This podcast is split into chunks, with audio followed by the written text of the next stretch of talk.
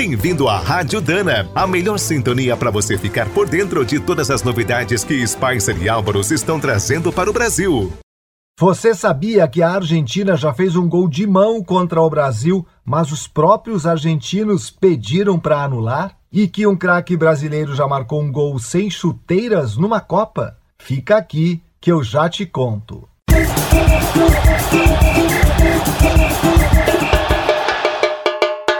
E agora na Rádio Dana, a BZ da seleção. Oi, eu sou Marcelo Ferla e tô aqui na Rádio Dana para aquecermos junto as turbinas para a Copa do Mundo do Catar, falando de seleção brasileira. Neste episódio, escalamos a letra G de goleadores e H de hermanos, nosso apelido carinhoso para os arquirrivais argentinos. Vamos chutar essa bola para frente? Tem alguém mais importante no futebol do que o cara que bota a bola na rede? Não tem, né? E a seleção brasileira sempre contou com uma coleção de goleadores, como o Leônidas da Silva, artilheiro da Copa de 38, o Ademir de Menezes, goleador da Copa de 50, o Garrincha e o Vavá, artilheiros da Copa de 62. Se você for pesquisar os 10 maiores goleadores do nosso Scratch, vai encontrar 11, nessa ordem: Pelé, Neymar, Ronaldo, Romário, Zico, Bebeto, Rivaldo, Ronaldinho Gaúcho, Jairzinho e Tostão, empatado com Ademir de Menezes.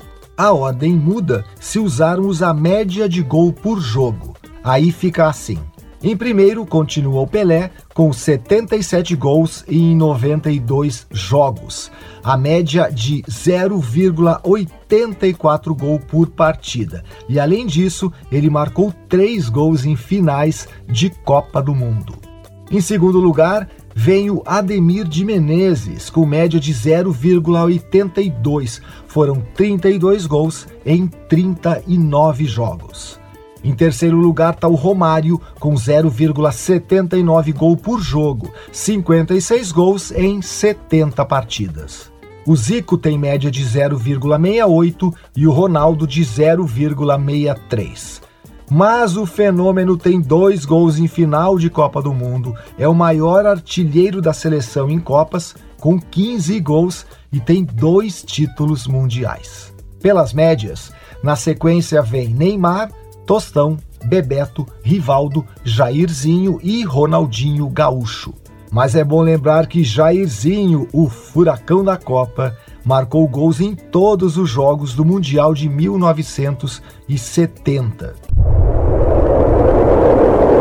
Outra lembrança: desses 11 jogadores do top 10, só Ademir, Zico e Neymar não foram campeões mundiais mas tem um cara dessa lista que pode deixar a lembrança no passado. Será Neymar? Agora, se fosse considerar só a média, o Leônidas da Silva, nosso diamante negro, estaria no pódio com 38 gols em 38 jogos. Sendo que um desses gols foi com os pés descalços, na Copa de 38, vitória de 6 a 5 contra a Polônia porque a única chuteira que Leônidas tinha descolou da sola e ele seguiu em campo como numa boa pelada num campo de várzea. E você sabe em quem esses goleadores mais gostavam de marcar? Na seleção, a Argentina, claro. Brasil e Argentina é a maior rivalidade nos gramados da bola. Por isso, a letra H do nosso ABZ é de hermanos. ABZ da seleção. O Brasil tem superioridade sobre a Argentina porque somos pentacampeões do mundo contra um bicampeonato deles. Mas o equilíbrio é grande. Em 108 jogos, o Brasil tem 43 vitórias contra 39 da Argentina e marcou 165 gols contra 159. A maior goleada brasileira foi um 6 a 2 em 1945. A maior goleada argentina foi um 6 a 1 em 1940. Agora começam as discussões. Para os brasileiros, o primeiro jogo contra a Argentina foi em 1914, com vitória deles por 3 a 0.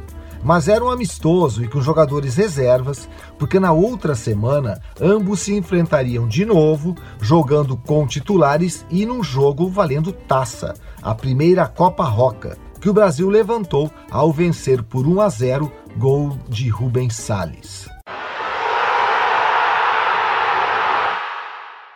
Se você ouvir um podcast argentino, além de supervalorizar os 3 a 0 com reservas de 1914, vão te contar que o primeiro jogo contra o Brasil foi em 1908 e teve outro em 1912. Eles ganharam ambos, mas a verdade é que nem havia seleção brasileira ainda. A Argentina enfrentou combinados de jogadores brasileiros. Nas Copas não tem duas versões, mas sobram controvérsias. Em quatro jogos, duas vitórias do Brasil em 74 e 82 e uma da Argentina em 1990, aquela do Canídia, em que o preparador físico deles deu uma água com sonífero para o branco, o lateral brasileiro, que ficou grogue no meio da partida e teve o um empate de 78 na Batalha de Rosário, um jogo muito violento que deixou a definição de quem jogaria a final da Copa para a rodada seguinte, quando os argentinos se classificaram pelo saldo de gols depois de uma vitória no mínimo estranha por 6 a 0 sobre o Peru, que nem era tão ruim assim. E o gol de mão que prometi falar? Vamos lá aconteceu na primeira edição da Copa Roca, em 1914, disputada em Buenos Aires e vencida pelo Brasil, como eu já contei. Mas o que aconteceu lá? Um fair play protagonizado pelos argentinos, porque no segundo tempo o atacante Roberto Leonardi fez um gol com a mão, feito Maradona. O juiz, que era brasileiro, não viu e confirmou o gol, mas foi cercado pelos argentinos que avisaram que o lance tinha sido ilegal. Ainda não tinha vara, é claro, mas o gol foi anulado e o Brasil ficou com a taça. Será que isso aconteceria de novo nos dias atuais? Hum, acho que não. Semana que vem tem mais uma rodada do ABC da Seleção, o podcast de aquecimento para a Copa do Mundo pelas ondas virtuais da Rádio Dana. Você acabou de ouvir mais um boletim da Rádio Dana, com o apoio de Spicer. Com Spicer você pode mais. E Álvaros, juntos para o que der e vier. Na hora de escolher as melhores peças para linha leve ou pesada, não fique na dúvida. É Dana? Então manda!